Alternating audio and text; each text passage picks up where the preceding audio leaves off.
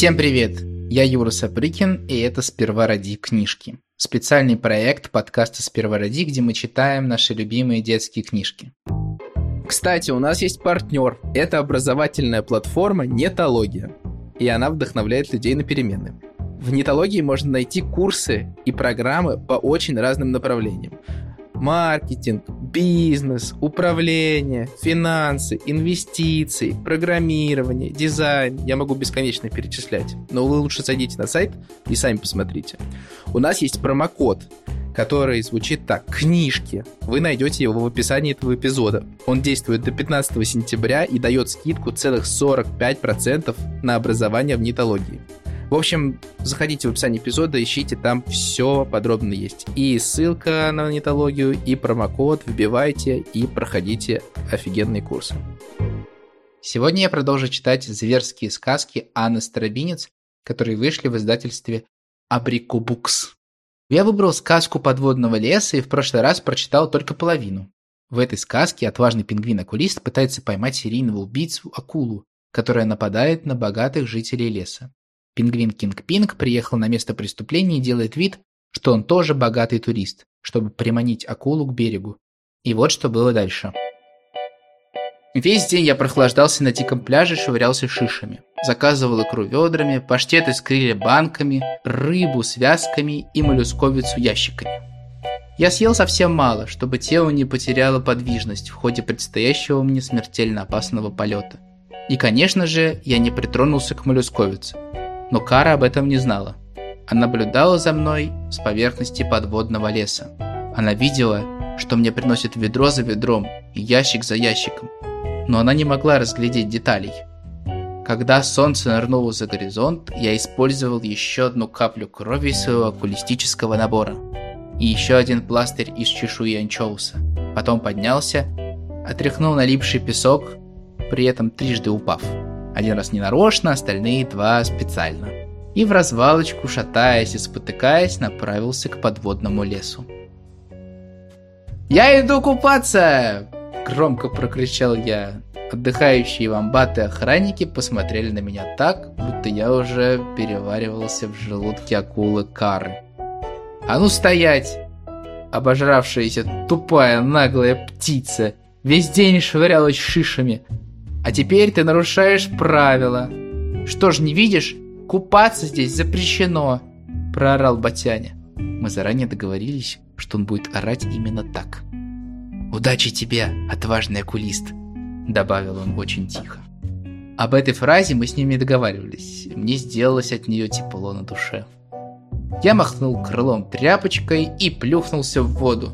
Сделал пару шагов по дну и взлетел очень медленно. Так медленно, как мог бы лететь переевший ленивый пингвин.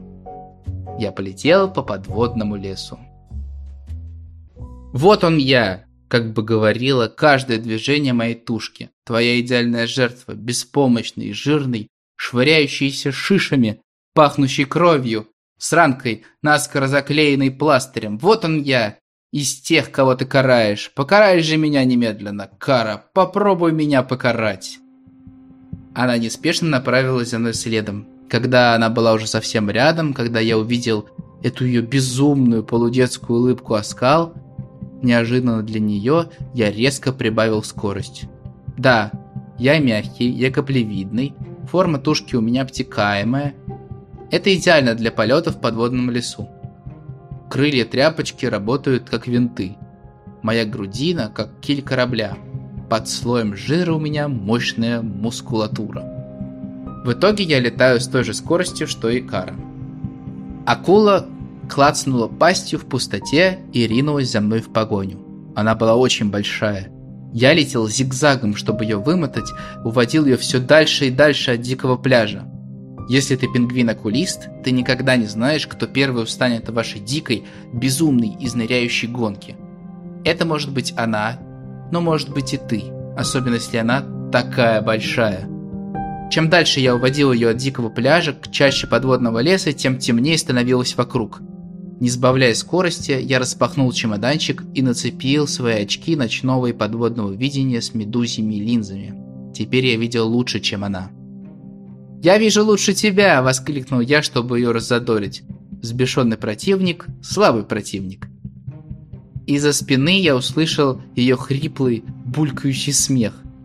«Глупая птица! Куда бы ты ни поплыл, я чую твой запах! Ты станешь кровью! Ты пахнешь зверем, которого я должна покарать!»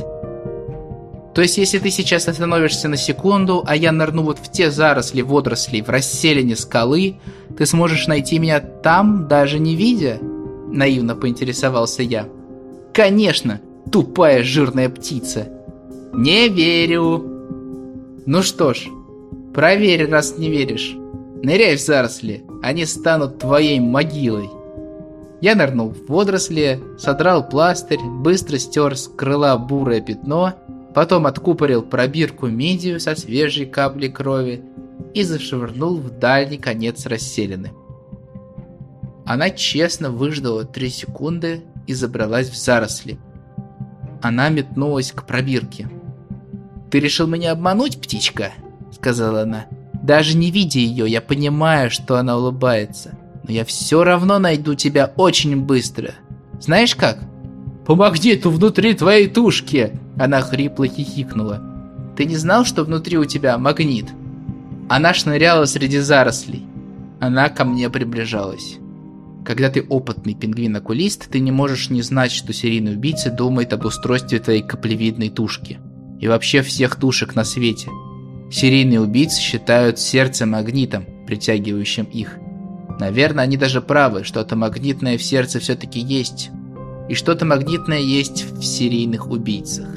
Я проводил эксперименты. Выкладывал обычные магнитики, такие, знаете, которые привозишь из поездок в разные леса и редколесья. Я выкладывал их на дне подводного леса и медленно погружался. Магнитики трепетали при моем приближении. Они тянулись к моему сердцу, как и акула-убийца. Она трепещет, и она ко мне тянется своей огромной, улыбающейся овальной пастью. Я видел ее, а она не видела меня.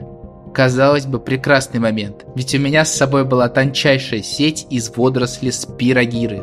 У меня имелся гарпун с наконечником из позвоночной кости тунца. Но мы с ней были пока еще слишком далеко от финальной точки маршрута. Если бы я загарпунил ее и накинул на нее сеть в тот момент, мне не хватило бы сил дотащить ее до придонного рифа. Она была очень-очень большая. Она была слишком большая. Она бы просто утянула меня с собой в свое подводное логово. Она нашла бы острую ракушку и порвала бы об нее свою сеть. Ее родные, а у нее наверняка есть родные, помогли бы избавиться от гарпуна. Потом они бы разорвали меня на части, они бы сожрали меня. Поэтому рано. Гарпунить ее сейчас слишком рано. Я вытащил взятые из дома магниты, сразу весь набор и осторожно положил в заросли водорослей. Прямо рядом с собой. Пора двигаться дальше. Я выиграл отдых. Пока я не двигался, она металась по зарослям. Это важно. Теперь мне нужно было выиграть время. Я взлетел практически вертикально, а мое сердце как будто осталось там. Небольшая груда магнитов. Обман удался. Кара устремилась к магнитам и ткнулась мордой в холодный металл. Эта заминка позволила мне разобраться в сложном клубке течений над зарослями и взять единственно правильный курс – на придонный риф правосудия. Плыть нужно было против течения по длинному участку абсолютно открытой воды над донной пустыней. Пара секунд, и она ринулась следом за мной – Теперь какое-то время все зависело только от моей скорости. Я вращал своими крыльями винтами так быстро, как только мог.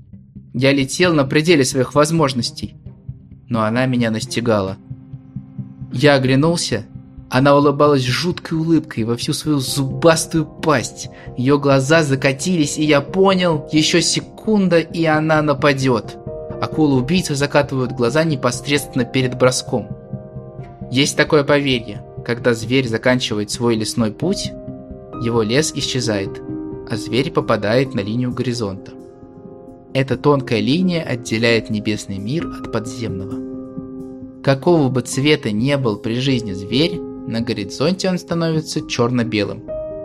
Три дня и три ночи зверь ходит по линии горизонта, а семья небесных медведей смотрит на него сверху, а семья бесов, подземных акул, смотрит на него снизу, и обе семьи посчитывают его черные и белые пятна.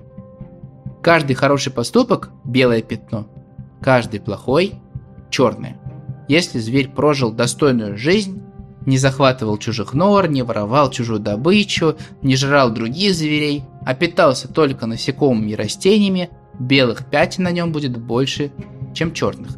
И спустя три дня на горизонт за ним спустится небесный медвежонок и уведет его к красивой и теплой небесной норе, в которой зверя встретят друзья и родные, окончившие лесной путь до него.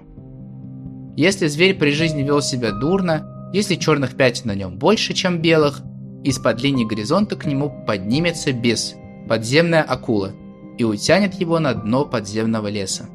И никогда не будет такому зверю покоя, и вечно будет он бродить в одиночестве по пустынному дну, подгоняемый холодным течением и острыми плавниками акул. Я никогда не верил в эту сказку про пятный горизонт, но в том, что акулы-убийцы настоящие бесы, у меня нет никаких сомнений. Я не хотел, чтобы бес утянул меня на дно подземного леса. Я не хотел оставлять свою пингвиниху вдовой, а свое яйцо сиротой. Итак, я притормозил, позволив ей подлететь ко мне вплотную и распахнуть пасть. А потом брызнул прямо в ее пустые, закатившиеся глаза чернилами каракатицы из баллончика. На секунду она застыла, от неожиданности и боли. Этой секунды мне хватило, чтобы оттолкнуться ластами прямо от ее морды и продолжить полет. Она ринулась следом за мной. Она моргала, и из ее глаз словно бы вытекали черные слезы, оставляя в воде извилистые дорожки. Она больше не улыбалась. Она клацала челюстями. Она была в ярости. Никогда еще на моей практике акула-убийца не приходила в себя так быстро после порции чернил каракатицы. Обычно убийце требовалось не меньше минуты, чтобы проморгаться, промыть глаза и сориентироваться в пространстве. Но это, это как будто не знало ни усталости, ни страха, ни жгучей боли. Мы пролетали над бездонной долиной. Я был обречен. Я устал и вымотался. А кара снова настигала меня. Я посмотрел на долину. Где-то там, внизу, под слоем песка, спал Капля, мой бывший друг, мой бывший напарник, мой последний и единственный шанс. Я подал наш условный сигнал. Три коротких гудка и один длинный. Он не ответил. Я просигналил снова.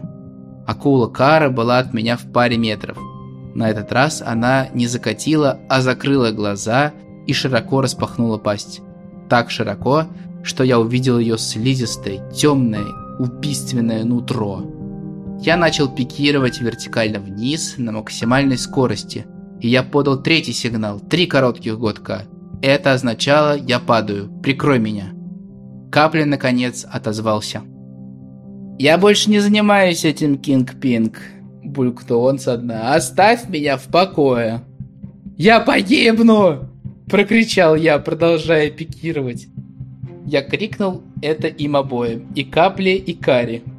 Акула Кара с хохотом летела за мной. «Конечно погибнешь!» – прокричала она. «Ведь я твоя Кара!»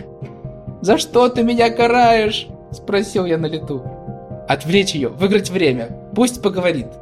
«За то, что ты разбрасывался шишами!» «Но что же в этом плохого?» Нет, в тот момент мне не была интересна ее больная маниакальная логика. Важно было одно. Пока она со мной говорит, она меня не глотает. Я подал капле еще один короткий условный сигнал. Он означал «Поднимайся прямо сейчас!» «Моя младшая сестренка погибла, наевшись валявшихся на дне шишей», – прохрипела Кара. «Они привлекли ее, потому что блестели и переливались. Она решила, что это маленькие круглые рыбки. Но это были не рыбки. Это была ее смерть. Она не смогла их переварить. Богатые звери, отдыхавшие на диком пляже, бросали деньги на дно, чтобы однажды туда вернуться. Такая у них примета. Моя сестра тоже хотела туда вернуться. Ей нравился дикий пляж. Но ее больше нет. Прошло время, и я вернулась на дикий пляж вместо нее. Я принесла с собой шиши, которые ее погубили. Я возвращаю эти шиши тем, кто их разбрасывает. По шишу каждому. Взамен я беру их жизнь. Тебе тоже полагается шиш, жирная птица. Пришел твой час. Она была права. Я остановился. Спускаться ниже не представлялось возможным. Я был на глубине, максимально доступной обычным птицам и рыбам. Дальше начиналась бездонность. Тяжелая толща воды, весь подводный лес давил на мою тушку сверху. Но воздух внутри меня, но пустота в моих легких выталкивали меня вверх. Я знал, что то же самое происходит с акулой. Подводный лес прижимает ее ко дну. Но воздух в желудке выталкивает ее на поверхность. Единственное, что нас отличало, у меня больше не было сил лететь, а у нее были. Как будто мы с ней оказались на одной линии, с которой не уйти, не свернуть. Как будто мы с ней на линии горизонта. Еще мгновение, и я перестану быть окулистом Кинг-Пингом. Она проглотит меня, и я стану частью ее. Я закрыл глаза и напоследок решил подумать о чем-то хорошем. Например, представить, как мой первенец разбивает яйцо – и высовывает наружу свой любопытный маленький клюв. Что-то скользкое придавило меня сверху, что-то жесткое прижалось ко мне снизу. Вероятно, слизистые акулы, ее мышцы, ее пищевод. Только странно, что она не применила свои острые зубы, заглотила меня целиком. Что ж, наверное, даже любезно. Но, с другой стороны, если бы она раздрала меня на куски, все было бы уже кончено. А теперь мне предстоит перевариваться в ее желудке. Кара выбрала для меня медленную казнь. «Ты чё не двигаешься?» Послышался вдруг над ухом до боли знакомый гнусавый голос. «Я тебя не зашиб? Извини, нужно было прижать тебя ко дну быстро. На тебя уже кинулась эта безумная психопатка». Я открыл глаза. Я лежал на спине на самом дне бездонной долины, а ко дну меня прижимал Капля, мой бывший напарник. Капля был единственной рыбой, способной жить на глубине бездонной долины. У него не было плавательного пузыря. У него не скапливался воздух в желудке. Тело капли было как студень. За те годы, что мы не встречались, капля еще больше обрюзг. Большой слизистый нос свисал до самого слизистого рта, изогнутого в грустной ухмылке, тонущей в слизистых складках. «Ты совсем опустился, капля», – произнес я. Он дернул печальным ртом. Когда-то мы работали в паре. Я заманивал убийц к бездонной долине, от которой до придонного рифа правосудие было уже плавником подать. Он прикрывал меня, опускал на глубину, до которой ни я, ни серийный убийца донырнуть не способен. Таким образом, я оказывался ниже убийцы. И был при этом недосягаем. Пока капля прижимал меня ко дну, чтобы я не всплыл, а разъяренный убийца метался над нами, я доставал свой гарпун с наконечником из позвоночной кости тунца. И я гарпунил убийцу, я накидывал на него сеть из водорослей, и вместе с каплей мы волокли нашего пленника к придонному рифу. Тяжело, но, к счастью, недалеко. Плавником подать. Мы работали ловко и слаженно, пока однажды, три года назад, мы не совершили ошибку. Мы позволили убийце нас обмануть. Знаете ли вы, как виртуозно врут акулы-психопаты? Я узнал три года назад. То была обыкновенная серая акула, каких везде много. Мы поймали ее в сеть и уже тащили к придонному рифу, когда она стала плакать.